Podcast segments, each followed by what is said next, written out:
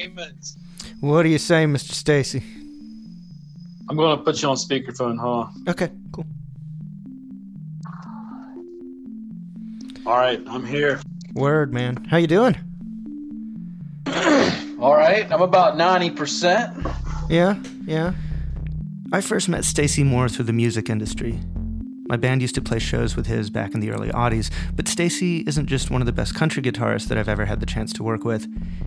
He makes his living as a contractor that inspects federal and municipally funded buildings, and that requires him to travel all over the country constantly. And it was on those travels that he came down with COVID 19. From Dirty Spoon Media, you're listening to Home Fried, stories to keep you informed and entertained during the COVID 19 lockdown. I'm Jonathan Ammons, and today we talk with another survivor of the virus. As of now, 19,600 people have died in this epidemic in this country, and over 104,000 worldwide. Stacy is one of the 29,000 that have recovered here. I'll let him do the talking. Yeah, so I work for a uh, construction, environmental, and energy due diligence engineering company. We travel around the country and we help with the underwriting processes that happen with uh, financing uh, low income housing communities. And it could be multifamily, it could be elderly and disabled, and it could be um, skilled nursing facilities as well and hospitals. So it's kind of like a building inspector for a single family home that you call because the bank needs to um, know more about house before you get a loan. We do the same thing for uh, those populations. Okay. Huh. And where were where were you? Because you work all over the country, right? You travel everywhere. yeah, pretty much. Yeah. I've worked all over coast to coast. I was working in Boston uh, on the north side, and um, it was an elderly and disabled Section Eight tower building. You know, it's like elevators. It's really tall. Mm-hmm. Um, a lot of people who are who are older. A lot of people who are on oxygen. A lot of people, you know, who have chronic um, conditions. You know, so that's the kind of place it was. And uh, I was flying home from from Boston, and I, I, saw a lady walk around the airport with a mask on. This was mid March, and uh, I just noticed she was the only lady uh, with with a mask on. And this plane that I was flying back from Boston on was on standby. So the whole plane boarded, and I had an empty seat next to me. Well, here comes the lady with the mask, and she comes and plops down beside me. Brutal. so, I said, so I said, so I said, "Are you sick?" And she's like, "Yeah, I'm not feeling too good." Uh, I was like, "Yeah, that's. I'm sorry. I hope you feel better." And then she removes her mask and offers me some Swedish fish. And uh, all I could do was thank her, no thanks, you know. And I, I, just put my headphones on and just leaned up against the window of the plane and uh, just turned on some music. And I was, I, I knew, I, I knew that you know this wasn't good. And uh, yikes, the hunch, the hunch was correct. You know, within a few days, I got home and started getting the symptoms. And uh, I, I think it was from uh, my trip to Massachusetts and possibly her. Good chance it was her. Yeah, yeah. Um, what were the symptoms like? What did it What did it feel like? Uh, I think days two through five. When I came back, I had um, like a mild headache, maybe maybe a little bit of uh, pain in my lymph nodes. I, I was really tired. Yeah, I was I was I was getting off of work, and uh, I work from from my home office when I'm not traveling out in the field. I was taking two, three hour naps after work. Mm and that's not right, you know, given the good night's sleep I typically get. Yeah. You know? So you know that was. I, I, was, I, I felt like I was fighting something, you know, and after day five, I was kind of asymptomatic for about another week, and then day twelve or thirteen came along, and I got a, I got a low grade fever really fast within within three hours after I noticed I had a low grade fever, I had kind of a high grade fever, mm-hmm. and uh, that, and and that was you know along with the headache, the the the chest pressure, the dry cough, um, the just aches and pains, chills, sweats. Yeah. Um, And did, didn't sleep at all. Didn't sleep at all that night. I was a little worried. Yeah. Did you get tested? I did. Yeah. How did that go? What What was that process like? My primary care provider, they uh, they offered to meet me out in the parking lot because that's what they're doing, and um, they they said they didn't have enough tests for everybody, so they did a flu swab. I was negative for the flu. I got back home, and you know my girlfriend works for the county, and she's an essential employee who's uh, in contact with a lot of vulnerable adults. Mm.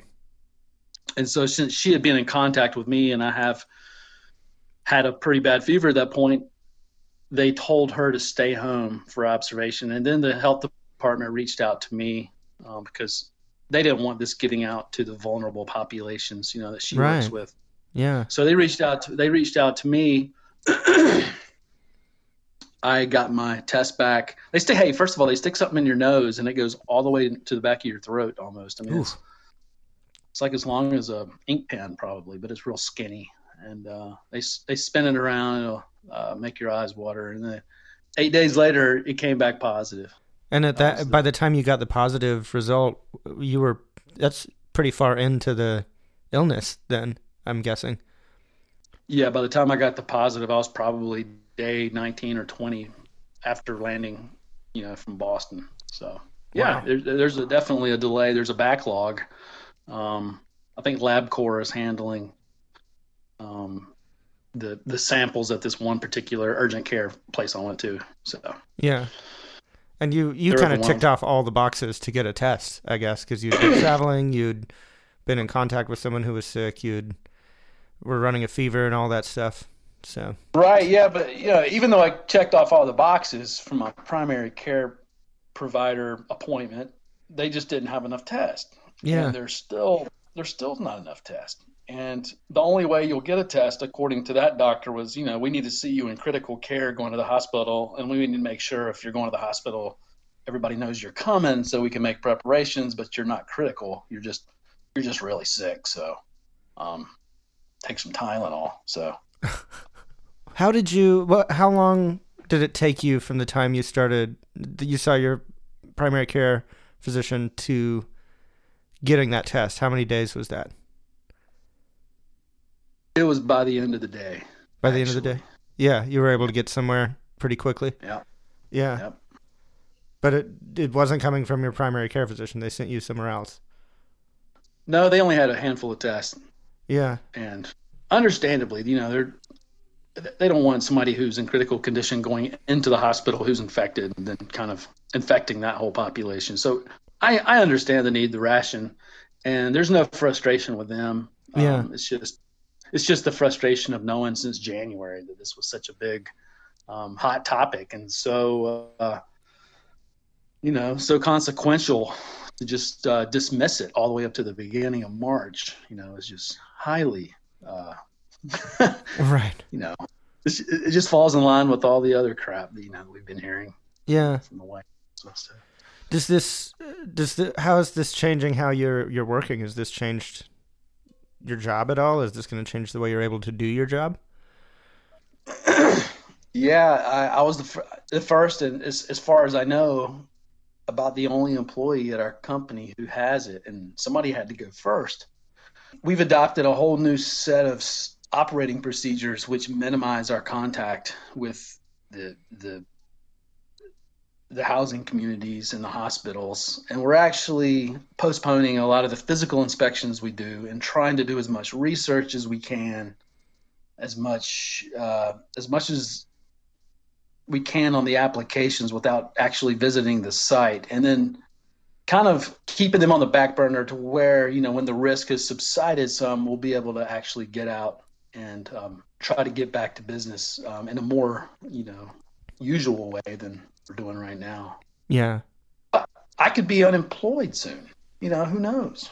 Right. You know, all of our all of our uh, paperwork goes through HUD in Washington, and they still hadn't backed down on the you know the inspection density requirements. Um, so it's kind of throwing a wrench in the industry uh, momentum presently. So it, will be interesting to see. Um, how this affects everybody. So Right. Yeah. Are you wary of traveling again? Are you wary of having to to get back out there? I feel like I probably have some immunity Yeah. And you know, moving moving forward, I'm not so concerned about myself. It's just the people who are more vulnerable, the people who, you know, like a typical a typical inspection for me involves knocking on, you know, entering 25% of the dwelling units in a high-rise building or an apartment complex or at a hospital.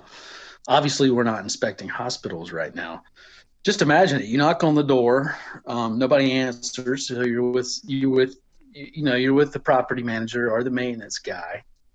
You open the front door, so you've already touched the doorknob, right? And you're making your way through a dark apartment, Yeah. and and you touch all the doorknobs, all the light switches. So what if somebody else has it? mm-hmm. You know, and even though I don't have it and I'm recovered from it and have immunity, what if I'm spreading it from one apartment to the other? What You if know, you're it's passing kind it? a- Yeah. that's the kind of that's the kind of stuff that keeps me up at night right there is not necessarily um, what's gonna happen with me. I feel like I've gotten through it and developed some immunity, but it's just the the unknowns, you know. Yeah. Did your girlfriend show any symptoms when when during all this? No, and, and right before I got my fever, she came home from work, usual hug and a kiss, and so I, I, think she was definitely in my face, you know, when I was starting to get my high fever. She's been totally asymptomatic. Hmm. But she's had to quarantine as well. She has, yeah. Yeah. Wow. Yeah, I think that's the scariest part about all this to me is that it's just so you could be carrying it and just have no idea, you know? I know. There's a lot of frustration I'm seeing too about a lot of people who um, just want to get back to business as usual.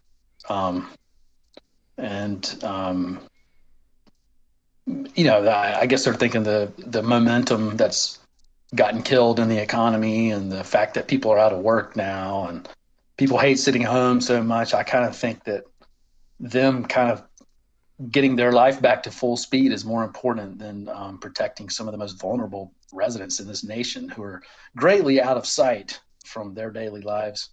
Yeah. yeah. I just, I just, I just talked to one of my sites up in New York City. Like I work up in New York a lot, hmm and uh, and they have a they have a property there. It's probably got seven or eight high rise buildings. They're all on one city block. Probably fifteen hundred residents live there. It's kind of near Brooklyn. Yeah. he said he said over the over the last few weeks he said every few days a few people at our property die Wow. It, it just puts it in perspe- perspective you know if you're not in new york if you're not in boston you're really not and you're not connected with you know that population of people you're really probably itching to get back to work and to life as usual however it's, it's just so unfortunate that you know these people are uh, most at risk Yeah. The most vulnerable are also now even more vulnerable. Yeah. Right. What when you had it, it didn't because you know a lot of people are saying like, "Oh, this is just it's just like the flu." Did it feel like the flu? Was it a lot worse? Was it were you scared? Was it was it a, a, a, much more severe illness? What did it feel like? it it felt a lot like the flu if you're trying to you know draw an analogy i think that's pretty accurate however the couple times i've had flu as an adult the the fever usually subsides after about 24 hours you know Yeah. for me this was like a four or five day fever and three of those days were kind of high you know 101 and a half probably Yeah. i was changing clothes constantly just sweaty you know Yeah. And breathing Um, problems on top of that? dry cough in the beginning. Um, my fever subsided on the last day, you know, that I had a fever, and I thought that I was getting better. I was still pretty worn worn out, but the flu, the, the fever was gone. I was feeling better for about 24 hours, and then like the next wave hit, and it was upper respiratory um, symptoms, and it went from a dry cough in my lungs to like a full on upper respiratory drainage into my lungs. I'm still coughing. You know, Yeah. it's, it's been a couple. So Wow. Yeah. So, uh, so how long until you're able to to leave quarantine? What what are what are they saying about that? I was I was released from mandatory isolation from the health department about a week ago, Oh wow. and that's about when I started back to work. Yeah. But I've been working from home, so I'm not really, you know, at, uh, I feel a risk Yeah. to the public. But um, yeah, according to the CDC guidelines, they released me, Yeah. which I kind of felt was a little too soon. Yeah. I, kinda, I mean, because you just don't know. You just don't know Yeah. if it's still crawling around on the back of your throat or living in your nose. Who knows? You know. Yeah. Has that has that kept you more quarantined even though you're not nervous about getting it yourself? just out of I think it's just the best thing to do for other people is just stay at home. you Yeah. know? Yeah. I'm not worried about I'm not so worried about myself anymore. I think I've um, turned a corner on it. That is like my biggest fear is transferring it, not getting it, you know. Well, that that's that's exactly what I did. yeah. I transferred it. I know at least two people who've come down with it. Oh, really? How do you and you know that that it was from you, you think? Absolutely. Yeah. My mom came down. My mom came down with the uh, the classic symptoms exactly five days after she visited me. oh my god. How's she doing? She's she's better. She still got the cough, Yeah. a lot worse than I do. A lot worse than I do, but she's a lot better. And then she gave it to her friend. Um, you know, you know, she would. She came up to visit back in uh, back in March after I got back from Boston, and this is when I was asymptomatic, and right when the social distancing thing was just starting to make the news just a little bit. And I told Yeah. her ahead of time. I told her ahead of time. I just realized that I was in Boston, mom, and and and there was this cluster of uh, coronavirus in the city, and I just sat next to somebody on the plane who was highly suspect, and I wouldn't come to see me, Yeah. but I'll leave it up to you, you know, and lo- and you know, and you do stupid things for people you love, you know, you don't always you don't always listen to Right. your head, you know, and, and, and, and your decisions are not always reasonable. You know, they're just kind of, you know, guided more by your heart instead of your head. And I kind of wish that I would have been a little more firm because I feel really bad. She got really sick, by the way. So, Oh man, that's that's rough. So, and so the funny thing that happened about all this was, uh, here's how she got over the coronavirus. she called me up recently and she was crying, just absolutely destroyed. And I thought that the person she gave it to ended up in the hospital or maybe something really bad happened. Well, she told me that there's a snake in my living room. And I call the exterminator to come get the snake, but they won't come in the house because I've got the coronavirus. Oh my god. So, so she forgot all about the coronavirus, and all she can think about is the snake.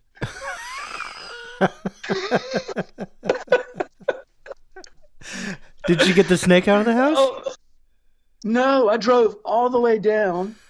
You know, I grew up like an hour and a half from here. I, I drove down.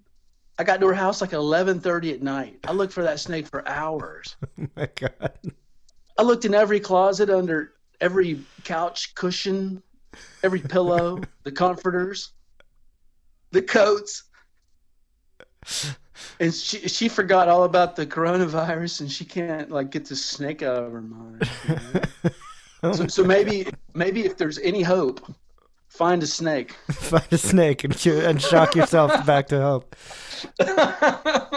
Oh, that's that's ridiculous. And then they never figured out what to do about the snake. They never got the snake out. hey, the snake is MIA in her house oh, somewhere. I looked. I had a canoe paddle, John. I was I was ready to just like kind of pin it down and grab it by the back of the neck, you know, like I did when I was a kid. yeah. And uh, I was going to throw it out the front, but we just we just can't find it. I'm Do you, does she know what kind of snake it was? She said it was about 16 inches long. It was brown. Um, you know, could be could be anything. Yeah. It could be a copperhead. Who knows? Oh, that's scary. That's very scary. Being quarantined with a snake. Yeah, and and uh, you know, the exterminator can't come in because she's she's got the the COVID. Crazy. yeah. What have you What have you learned from all this? What have we What What are we? How do you feel about the experience? what have we learned? what have we learned here? Yeah, well, I think we I think we knew that a pandemic like this was possible, right? Doesn't everybody know that these things come in cycles and and they're just catastrophic globally, right? I mean, Yeah. I mean, it's been a long time since we've had one. Yeah. But what have I learned? I mean, I think we got the the worst possible scenario when it comes to uh, you know an administration that doesn't even um, believe that these pandemics happen and then pretends like it's under control when it does happen. And obviously, I can tell you, you can't get a test. You know. Yeah. And looking at the White House interview 30 minutes ago, he was saying, "We got tests, we got tests," and you know, it's not true. It's Yeah. way bigger than it's way bigger than the numbers you're seeing. Stacy Moore is a native of Western North Carolina and a survivor of the coronavirus. He told us he'll keep us up to date on that snake in his mom's house. I can't even imagine. For more information about diagnosis of COVID 19 and whether your symptoms might qualify for a test, just head to the CDC's webpage, cdc.gov. Home Fried is a production of Dirty Spoon Media. I'm Jonathan Ammons, and I'm the editor in chief. I produce the show and write and record our interstitial music. Catherine Campbell is our editor at large, handles our website and marketing, and keeps things running around here. To listen to back episodes of the Dirty Spoon Radio Hour, head to our webpage, dirty-spoon.com. There you can catch up on the show, check out our artwork, and support us through our Patreon. For more Home Fried, just search for the Dirty Spoon Radio Hour wherever you get your podcasts and subscribe. We'll be bringing you new episodes every Tuesday and Thursday, with occasional shows on Saturdays. And be sure to check out new episodes of the Dirty Spoon Radio Hour the first Friday of every month at 5 p.m. on WPVM Asheville 103.7. Always bringing you stories from the people who shape what we consume on the Dirty Spoon.